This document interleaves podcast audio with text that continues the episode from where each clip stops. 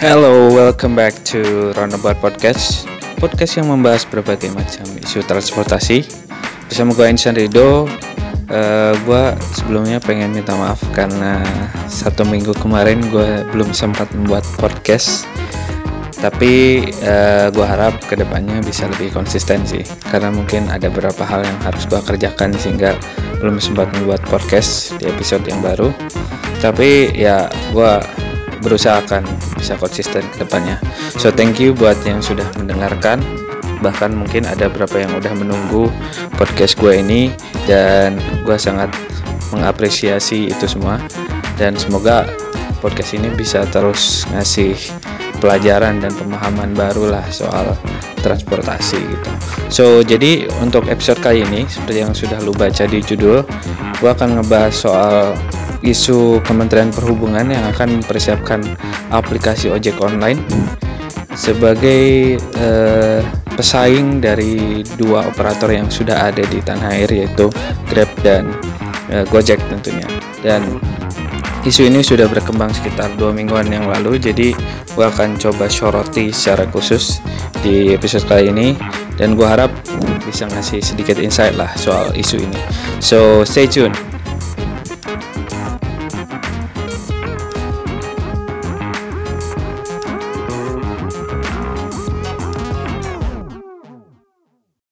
Oke, jadi gue akan ngebahas secara khusus di episode kali ini soal isu Kementerian Perhubungan atau Kemenhub yang akan menyiapkan aplikasi ojek online untuk menyaingi dua operator terbesar di Indonesia yaitu Grab dan Gojek. Jadi hmm, isu ini tuh berkembang sekitar dua mingguan yang lalu lah. Mungkin sempat media online uh, memberikan wawancara kepada uh, salah satu pejabat dari Kemenhub bahwa memang pejabat itu bilang bahwa ada bakal ada aplikasi ojek online yang memang dioperasikan oleh Kementerian Perhubungan atau pemerintah gitu. Dan ini memang sempat uh, menjadi gonjang-ganjing isu di berbagai macam media sosial dan juga netizen. Dan tapi gue pengen meluruskan dulu, uh, memang uh, semingguan yang lalu lah kurang kurang lebih itu uh, pejabat Kemenhub itu juga meluruskan meluruskan bahwa um, isu Kementerian Perhubungan akan menjadi operator ojek online itu sama sekali tidak benar. Dalam artian mereka akan memfasilitasi bila mana ada mungkin badan dari pemerintah seperti BUMN yang akan mengembangkan aplikasi ini secara mandiri gitu di luar dari pemerintah secara Kementerian Perhubungan mungkin ya untuk menjadi operator itu jadi diluruskan lah istilahnya Kemenhub ini nggak nggak akan jadi operator dari ojek online. Nah mungkin sebelum mengomentari secara khusus langkah ini itu benar atau salah gitu, gue pengen sebenarnya pengen ngelihat eh, kenapa sih isu ini tuh muncul dan sempat berkembang gitu. Dan gue menyoroti ada beberapa hal. Pertama dari sisi eh, pengendara ojek online atau kita sebut riders ya. Jadi memang riders ini sering kali mendapati diri mereka ini tidak sejahtera atau tidak tidak puas dengan keadaan ekonomi mereka setelah menjadi riders dan tentunya ditunjang dengan berbagai macam hal seperti pendapatan mereka yang tidak stabil dan juga mungkin tarif yang kurang kompetitif dalam artian kompetitif itu memberikan mereka keleluasaan dalam uh, bekerja tanpa memikirkan misalnya terlalu murah tarifnya lah atau apa pun. Sehingga uh, ini tuh menjadi alasan yang cukup kuat gitu. Kenapa Kemenhub sempat berpikir untuk menciptakan aplikasi ojek online sendiri? Dan seperti yang lo tahu sendiri gitu mungkin hampir setiap bulan ya ada riders yang melakukan demonstrasi mungkin di Kementerian Perhubungan soal kesejahteraan mereka yang memang terbatas gitu. Uh, dan bisa diakui juga bahwa uh, dua operator yang ada di Indonesia ini memang belum memiliki apa ya uh, standar yang cukup baik dalam memberikan kesejahteraan bagi pengendara gitu. Dari sisi mungkin pendapatan ya dan tarif tentunya. Dan mungkin berdasarkan beberapa alasan yang tadi gue sebutin Kemenhub memang secara inisiatif berpikir kenapa nggak gue aja yang jadi operator? Sehingga gue bisa memberikan apa ya kepastian secara mungkin secara hukum atau secara uh, kesejahteraan buat driver gitu. Cuma memang yang gue tanggepin dari uh, langkah Kemenhub yang sebelumnya ini yang soal menjadi operator ojek online ini memang kontroversial sih. Dalam artian gini uh, memang peran pemerintah itu secara uh, sejatinya memang mereka itu sebagai regulator. Orang yang bukan orang sih maksudnya uh, badan atau pihak yang meregulasi dari semua uh, kepentingan ojek online ini gitu terutama di Kementerian Perhubungan. Dan memang peran sebagai operator itu memang uh, tidak seyogianya sih dilakukan karena ya aneh aja gitu. Kalau lu lihat kementerian menjalankan sebagai operator ojek online dan aneh aja nggak sih gitu? Dan gua rasa nggak banyak juga contoh di dunia e, nyata ini di Indonesia yang memang ada gitu kementerian yang terjun secara langsung menjadi operator bisnis gitu. Dan gua rasa sebenarnya ya e, seandainya ada BUMN yang bisa terjun langsung ke e, dunia bisnis ojek online ini sebenarnya gue sangat mengapresiasi sih kalau ada. Dan memang isunya uh, PT Telkom yang akan menjadi uh, uh, badan yang akan menyiapkan aplikasi ojek online ini ke depannya gitu.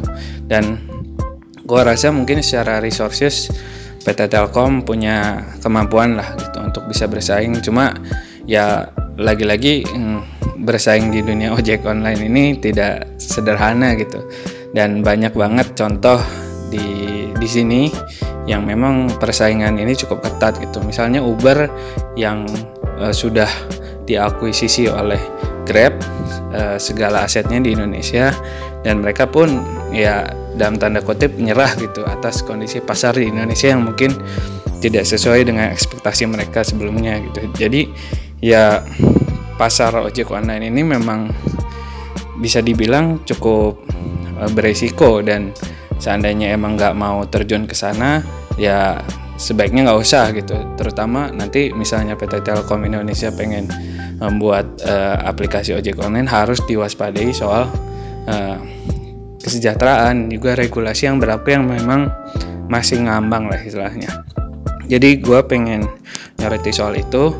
Dan di segmen selanjutnya gue sebenarnya pengen lebih menyoroti sih soal mungkin uh, monopoli yang ada bukan monopoli sebenarnya karena ada dua operator yang ada Gojek dan Grab. Ini bagaimana sistem kondisi eh, apa ya uh, kondisi persaingan bisnis yang ada di Indonesia ini terutama di ojek online itu bisa sehat dan memberikan kesejahteraan bukan hanya kepada drivers tapi penggunanya dan tentunya kepada bisnis itu sendiri. So gue akan bahas itu di segmen selanjutnya. Jadi stay tune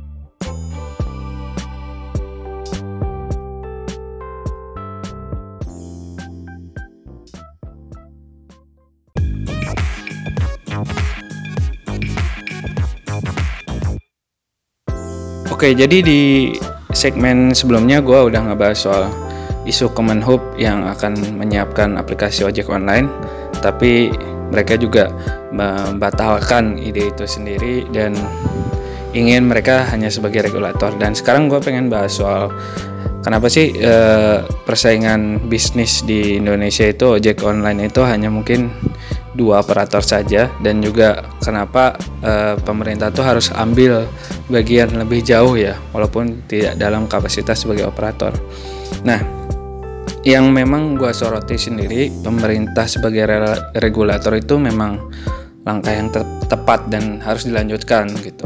Dan gue merasa pemerintah itu harus lebih fokus memberikan iklim yang bagus buat persaingan dagang terutama di ojek online dan juga memberikan support terhadap eh, transportasi lain seperti transportasi umum dan mungkin konektivitas yang ada gitu dan Uh, mungkin gue menyarankan pemerintah untuk lebih fokus terhadap perbaikan transportasi umum yang bakal jadi tulang punggung uh, konektivitas di berbagai macam daerah di Indonesia, terutama di perkotaan gitu.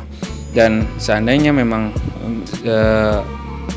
transportasi umum ini udah diperbaiki secara baik, gue rasa akan memiliki impact yang bagus juga buat bisnis ojek online terutama iklim bisnisnya dan persaingan usahanya.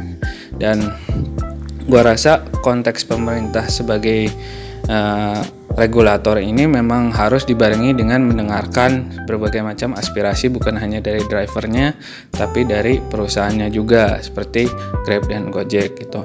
Dan dualisme uh, apa ya operator ini itu gue sangat berharap adanya persaingan yang baik juga sih. Dalam artian memang bakal susah sih untuk suatu perusahaan yang baru apalagi untuk bisa terjun langsung ke dunia ojek online yang penuh dengan intrik.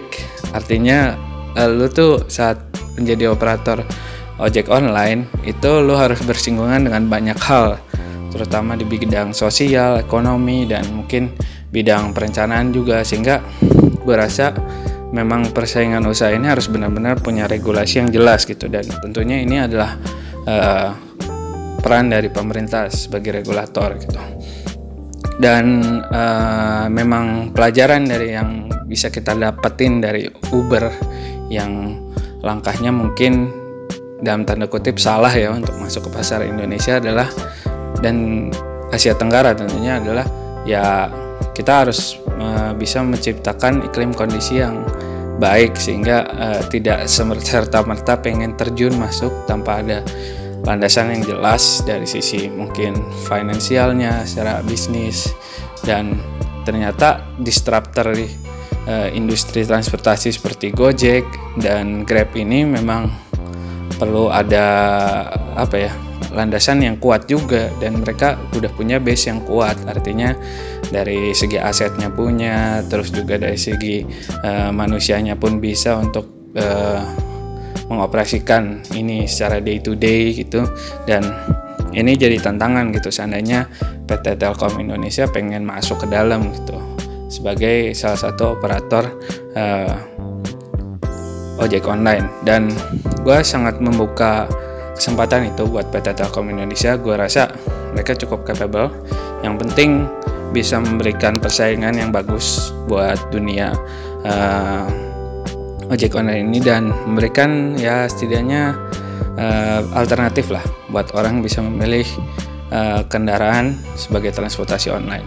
Itu aja sih dari gue dan semoga episode kali ini bisa ngasih hasanah baru buat lu semua terutama di bidang transportasi dan gue berharap ada input dan masukan dari lo semua yang bisa lo tujukan Japri mungkin lewat Twitter atau Instagram atau berbagai media lainnya. So thank you yang sudah mendengarkan di episode kali ini. Nantikan episode selanjutnya di Roundabout Podcast. Jadi sampai jumpa and have a nice day.